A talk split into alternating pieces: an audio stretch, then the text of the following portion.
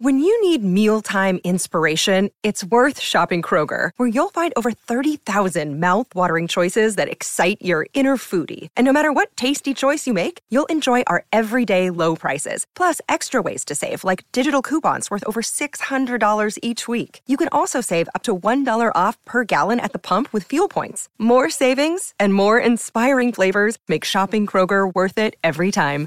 Kroger, fresh for everyone. Fuel restrictions apply. G'day, Mike Hussey here, but you can call me Mr. Supercoach. KFC Supercoach BBL is back and there's 25 grand up for grabs. So what are you waiting for? Play today at supercoach.com.au. T's and C's apply. New South Wales authorisation number TP slash 01005.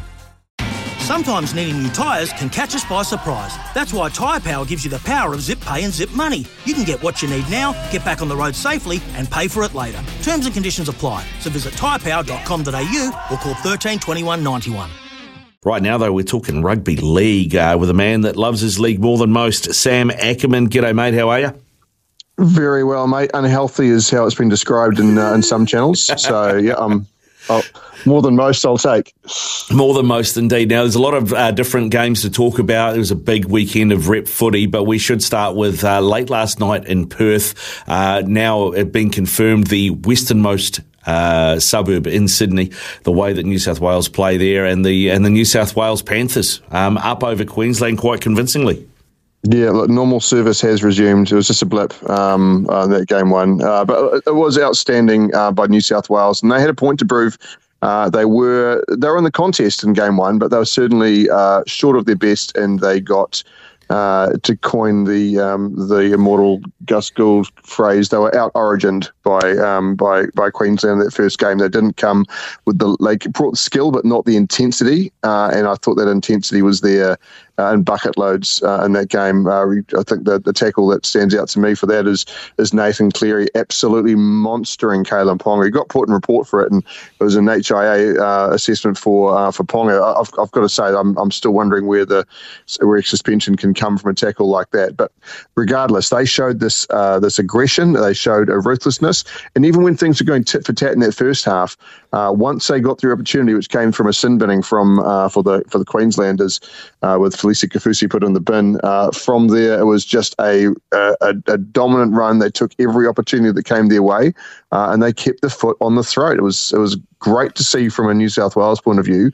uh, and Queensland were showing up uh, in that second half in particular. They uh, they when they lost that momentum, when the wind got out of their sails, they didn't know how to get it back. And uh, everyone talks about Cameron Munster being the next Wally Lewis and how he can change a game. Well, he had a few opportunities, but in fairness, a lot of pressure was put on him, and he didn't come up uh, and deliver when was required. So, yeah, Nathan Cleary made a major statement, and I think that it's uh, the, the obviously the cliche version that set up a, a cracking game three, but it is now anyone's bet because we've seen what the bounce back factor is and the need for redemption. New South Wales have just written the book on it for Queensland to go sit down, read through, and, and come back themselves. They're a talented group. They're playing in Queensland.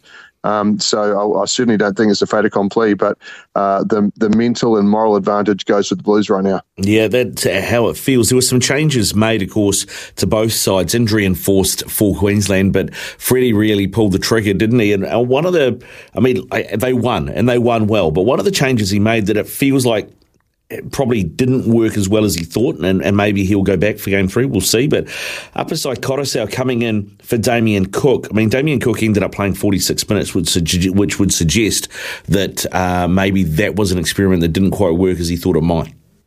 I, I, go. I, am with you. I don't think that the two hookers were the dominant factor that they should be um, when you've got two on there. But uh, listen, I was critical of only having one. I thought Damien Cook is a virtual eight minute um, uh, rake going up against uh, Harry Grant and Ben Hunt. Uh, he was shown up in game one, so having that uh, extra energy boost worked. I personally would have liked to go the other way around and had Damien Cook start and have uh, Koroisau come on and spend maybe a, a, collective 30 minutes on there. So you still get a lot of cook, but you get fresh energy and fresh legs. I think it made a difference, and it made a difference in the delivery too. Um, I think it's worth pointing out that when uh, Nathan Cleary is in that dominant uh, mode, if you're the hooker, you're not looking to run. If he's putting his hand up for it, and the, your seven is playing like that and says, "I want the ball," it's not a, com- a conversation. It's you pass it on. So I don't think there was a failure. Um, I don't think they grabbed it by the scruff of the neck um, and became a dominant duo. But I, I, also don't think they did anything wrong along the way. I don't, I don't look at them as like, oh well, I wonder what they could have done better. I really think it came down come down to the guys who deserved the ball, got the ball for New South Wales, and that's a smart move for any footy team. Uh, what about changes potentially for Game Three? I mean, I it felt like in the first half, uh, Stephen Crichton got found out a wee bit at right centre. They certainly attacked down uh, that side. I mean, do you think that uh, Crichton's starting position is in danger, and we might see a Talakai get the uh, the full eighty? Yeah, there's a chance to keep keep into account too that um, Jack Wighton could be back, uh, and that mm. changes the complex because he was the best on ground for the Blues in Game One, so he was only missing through injury, which allowed both Crichton and Matt Burton uh, to get a um, get a start. So, so I don't think Crichton set the world on fire, and I wouldn't say I definitely don't think his position is safe. But uh, I also think from a momentum point of view, um, that Fittler will be loath to make changes for the sake of changes. Um, whereas you have a, a, cohesive team unit working, then you want that to, to drag on. That's what we saw for um, for Queensland too, and it, it, it, doesn't necessarily work out. It's really hard to put those in. But if Jack Wighton's available, he comes in. So it's who comes out. Does Burton switch sides to play with uh, with Tupou? Does he? Uh, do you allow? um, Wighton to shift across to the um, to the, the the right side. It's a, it's a it's a tough conversation, a tough uh, decision to make. But um, of, of, the of the seventeen that took the field, I'd say the one in most danger, if you like, of holding their spot would be Crichton. Yeah, okay, mate. What about in, in the Maroon side of things? Obviously, didn't go well for them, um, and you know they they really missed uh, Reuben Cotter, didn't they? Uh, the the dynamicism he gave them around the field in game one was was certainly missed. Yeah, absolutely. And I've got a few injury concerns um, to go with as well. I think um, uh, Ponga had the head knock, see how he goes. Uh, and there's also um, talk that Kieran Munster was carrying something off the back of that as well. So um, he's getting a scan to uh, to check himself out, make sure he that uh, his shoulder can hold up because that's uh, obviously a, a, an almost unfillable hole. Mm. Um, for them the way he's been uh, at origin level. So, uh, a lot of questions uh, as they go, but I, I, I, think you'll find that injury aside, Billy Slater will pick and stick. It was it was the what worked in his era as a player, and I don't think that um, he's going to come out and, and, really throw anyone under the bus. He's a first time coach, uh, unless there's somebody with a just a, an overwhelming amount of experience to call on. He will pull these guys together and say, "It's game on. We're going to Queensland. We're going home. This is our chance. I believe in you." And that's how you know that man management style has worked so well for Queensland for so long. Um, but they are up against a very good New South Wales side. So um, I, I, I, don't look at it and go, well, these changes will, will, turn things around for them. I think they've probably got the right squad to do it. Um, it's just whether whether they can lift themselves back up to the level we saw in game one. Yeah, I think he's, he's got to address the middle four. Um, I mean, you look at it, I mean, being between the two starting props and uh, Lindsay Collins and Josh Papali'i, they didn't play 80 minutes between them. And Tino only played 38 minutes at lock. So uh, obviously something not working there. I, I just think that they were gassed. They didn't get any ball down the other end, and, and that isn't in the second half in particular. And that's a complete anomaly. There was one, I think the stat was they had one tackle inside the opposition 22, and that was essentially a fumble. So they they didn't get down to the area where they needed to be to make the, uh, to put the pressure on, and because of that, uh, and considering that they played the first nine minutes with uh, a man in the bin, I just think they were gassed. I don't think they had the energy to uh, punch through, uh, and that's why they didn't have the energy to make the tackles. There was some soft tries were scored along the way. I I just put that down to New South Wales putting relentless pressure on. Mm. All right, let's talk some international footy, mate. We saw the Kiwi Ferns get up over uh, Mate Ma'a Tonga and and uh, and they did it pretty convincingly. And then the, the Kiwis themselves followed it up. Uh, a lot of firepower in this game, 26-6 at uh, Mount Smart Stadium. And the spine of that Kiwi side looks really good and a lot of promise going into the World Cup. Yeah, absolutely. First, the Kiwi Ferns, it was great to see them um, out there and get a, a run. And yes, it was dominant. And uh, respectfully to the uh, to the the female Tongan uh, side, they are not at the same giant killing caliber uh, as the uh, as their male counterparts. So it was wonderful for them to um, get a test and get a chance to play against the Kiwi Ferns. And they're a team much like a, a lot of our female sport teams. Uh, they've got a lot of talent and a lot of potential. They just need to work their way back up to this to the status and level that we know that they are capable of. So it was was a good, ruthless encounter. They they didn't uh, take their foot off the brake. They're scoring tries in the well, the first couple of minutes. They're scoring tries in the last couple of minutes. They uh, they really pushed on. So it was great from the uh, the Kiwi Ferns.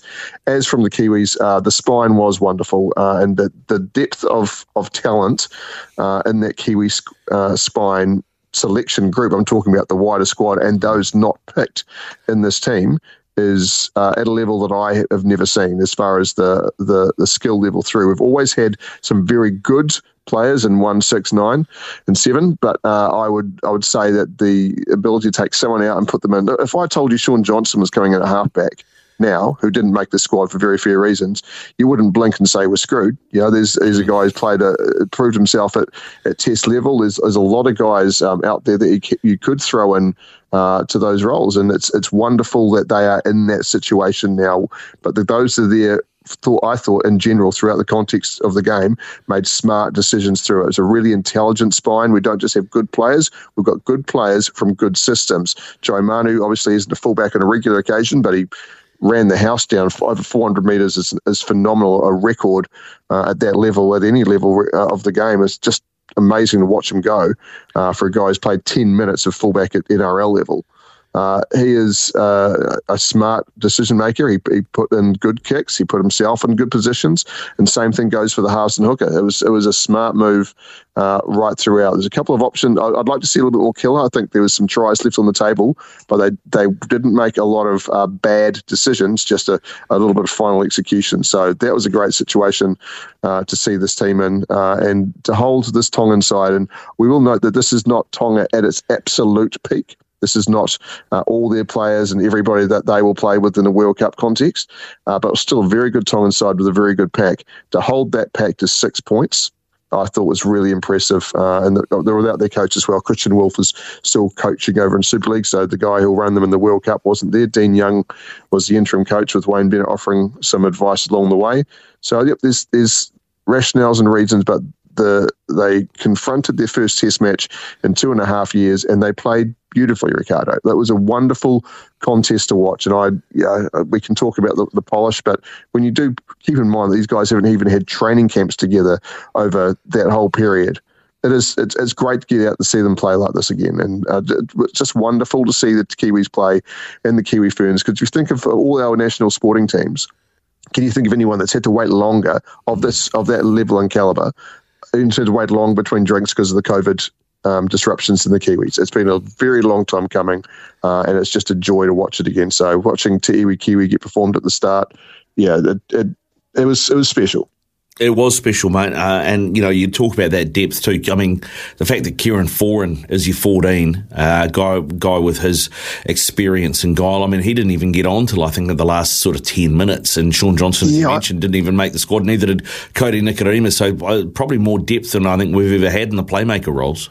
Yeah, no, I think I think Kodi Nikorima, uh, sorry, pardon me, uh, Kieran Foran was was the wrong pick. It was 14 if that's how they're going to play. I would love to have seen uh, maybe an Erin Clark mm-hmm. or a uh, or even um, Te Maire uh, Martin get a run in that role because uh, I don't see you know look at Foran and go roll. He's he's going to be the guy that comes on and brings that spark at dummy half. He was solid when he came on for sure, but he's not a guy that's going to you, you wouldn't go. I'm going to give um, going to give Brandon Smith uh, I don't know 55 minutes and uh, and give 35 through to um, uh, yeah, sorry 25 through to um, the other hooker being Foran. I'd like to have seen someone with a bit of spark so we can see that one-two punch, so we can build a bit of depth at hooker.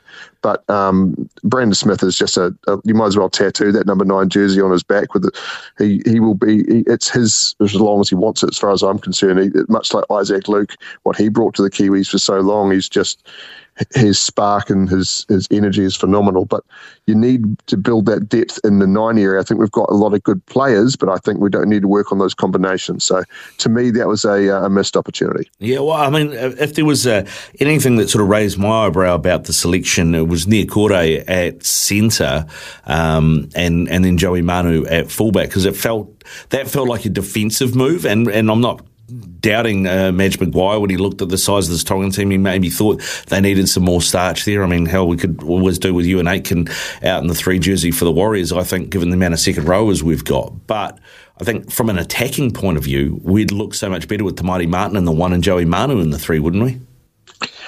I was told that before the game, but watching Joey Martin, uh, sorry, uh, watching Joey Manu go, I was, I was I was more than impressed. I, I, I, was prepared to eat my words on that. He is um, not only is he a world class centre, he's obviously proved himself as an international caliber fullback. Now it's you know just one game. He, he needs to do it more often to be world class player, but he he's shown he can prove him. He can hold his own uh, at an international level there. So I, am I'm, I'm comfortable with how it worked in the uh, the wider scheme of things. I think that maybe the the reason behind it is I think that um, Te Martin is still coming back from what was a career ending uh, situation with his uh, with his blood clot. I mean, that he's on the field again is remarkable. But back into the stage of his career, perhaps there was the, the thought of not putting that level of um, exposure and pressure on him as a as a test fullback. But you know, if pick him in the squad, you've got to be prepared to pick him right. But I, am okay with how it panned out. Um, and yes, I think it was a defensive move, but I think it's also very clear that Madge Maguire wants this team to be a defensive team. And I'm okay with that because they've got attacking options.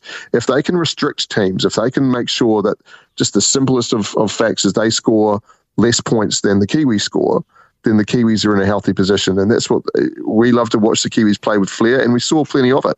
Uh, and when you've got um, you know, halves and outside backs like we saw uh, on the field uh, in the weekend, then they will always have, oh, let alone, you know, the forwards with that run from James Fisher Harris. I mean, mm. anyone in, in, this team can produce something, but that defensive starch is not a renowned fact. Big hits and a tough Packers, but defensive starch and showing up to make tackle after tackle and running teams down when you're up by 20 with a few minutes to go, that's not a renowned feature of the Kiwis. If that can become part of their DNA and part of their fibre, then they're going to be an awfully hard team to stop. Uh, and you know, one day the Kangaroos will have to play Test match rugby league again.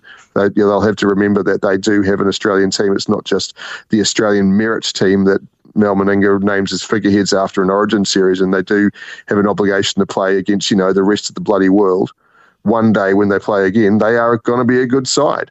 But if the Kiwis can have combination and can have faith in a uh, in a structure, as opposed to just putting champion players together, then they are a chance of winning a World Cup this year. This this was a, a marker that needs to be laid, and I think a defensive marker I'm comfortable with. It's interesting, isn't it? I mean, I, I look at the uh, the draw for the World Cup, and going to form, you would think the semi-finals are going to be a re, uh, repeat of uh, what we saw Saturday night with New Zealand playing Tonga, and then and on the other side it'll be England versus Australia, all going well. But I mean, what we saw from Samoa, what we saw from PNG on the weekend, it's not cut dry. Yeah, we're building a um, uh, international, uh, you know, widespread interest level now where it's not going to be just a walk up. And, and Tonga can take huge credit for that with what they've done and being, you know, giant killers and taking down New Zealand, taking down England, taking down Australia, you know, and Samoa are, are, are not far away from being able to follow in, that, in those footsteps. And that's wonderful. But like us, you know, the main thing is that rugby league is held, held to ransom by uh, by the Australians. And I understand that why State of Origin is their top product. They control it, but uh, and it, it, brings them a lot of money. Uh, and would you get 60,000 people to a rugby league test match in Perth? No, you would not. Under any circumstance, you would not. So that shows you the value uh, of, of what they have as a product. But because of that, and because they don't put rugby league first, how is the game going to grow? And they have a responsibility at some point to say, do you know what? We need to make sure for this game, for us to be the biggest brand possible, for the Kangaroos to be what the All Blacks really are to the world, then they need to play more test matches and be involved and be prepared to get their, you know, play play a team without your origin players if you have to. Whatever, be involved. Let, you know, it happens in cricket, it happens in other sports where you can't have your best players at any given moment, but get out there and, and help to build this game. Can you imagine if the All Blacks put the North Island versus South Island game ahead of Test footy? And yeah. then every now and then we'd, we'd, go on tours every now and then. Of course not, because the game is big and the and the money is in, in, in markets are in playing overseas. But we've seen the home nations, being uh, of of um, of the northern hemisphere, we've seen them put a stranglehold over rugby union for a very long time, and particularly in the in the past where things kind of went on their basis. But you know, it's it's a it's an absolute travesty to um, to think that the game can't grow because Australia holds all the marbles, and if they you know if they can see the benefit of, of the international game growing for them, then perhaps. But a, fact of the matter is they don't. I understand commercially why it doesn't, uh, but I, I get a little frustrated. I mean, they the Kangaroos are essentially becoming the, the British and Irish Lions of, of rugby league. We see them every now and then. We're supposed to be grateful for their presence um, when they when they do. But I uh, as a as a long time Kiwis fan, um, I'm ready for the Kiwis to hold that place at the the, the number one in the world rankings because the Australians don't play. I want them to be number one in the world rankings because they beat the Australians regularly. Yeah, no, I'm, i agree with you. As I said to um, Andrew Voss uh, this time last week, why is the team ranked fourth in the world dictating international footy to everyone else? Um, you know, yep. it needs to be looked at. Hey, just had this text come through too. Uh, just get your comment on this before we let you go, Sam, from Goose. Joey Manu is being selected at fullback. People need to remember that is his position. He's a fullback playing centre, not the other way around. He said that a number of times, but unfortunately is stuck behind Tedesco. Roosters have won nine out of ten games. Manu has played at fullback it's certainly giving Trent Robinson something to think about, isn't it? Yes, absolutely, uh, and it's a, and but it's the what he's thinking about is what great depth I have at fullback. Uh, he's not thinking. There's no way in the world that um, that he'll be playing there ahead of Tedesco, uh, and Tedesco's got the the track record, uh, and I don't think you know, I've I've barely seen a moment where I've thought, well, Tedesco's form means he needs to be replaced in that position at club level. So he, he, he is uh, preferred to be a uh, to be a, a, a, fullback for sure. But it's it's his natural position. It's not his position. Playing at fullback is a uh, is a role that comes with minutes and time and experience. And for all we know, uh, uh, Trent Robinson is giving uh, Manu heaps of training minutes at fullbacks as well to make sure he's uh, he's up for the play for when it comes my point I'm making about uh, about Joey Manu is when he is on the field, I have faith in what he is doing. Whether it's at centre, whether it's at fullback, he's a really intelligent footballer, and I've got no problem with him being at fullback. Certainly, after watching him in that performance, I did have a little trepidation because we've we've all seen across whatever footy code you want to watch players who play out of their preferred position or sorry their regular position thrust into another one that he can play fullback is very different to being a fullback. And I think Goose is right, is that it is a natural position for him. He filled it well because he plays it well. But it must be said, he doesn't play there a lot. He doesn't get tested out there by, uh, you know, in the throes of battle uh, as often as as you'd like. And you'd certainly say it'd be rare to say you're comfortable with a guy playing a position he's only played, you know, nine or ten first grade games for in that position in general. But Joey is a freak of a talent who had a hell of a game. Yeah, he did indeed, mate. And I tell you, the other thing is, at, at, times in the second half, he almost played like a six. He had the ball in his hand so many times, and that's probably something else uh, that Trent Robinson and Madge Maguire can look at going forward. Hey, Sam, thanks very much for your time today, mate. Always good to talk code with you. Could do it for hours on end, but uh, we'll leave it there and catch up with you again soon, eh? Take care, mate. Talk soon. It's Tyre Power's Big Footy Final Sale. To kick things off, you can get the power to buy three and get one free on selected Toyo passenger car and SUV tyres. Tyre Power's Big Footy Final Sale can't last. Visit tyrepower.com.au now.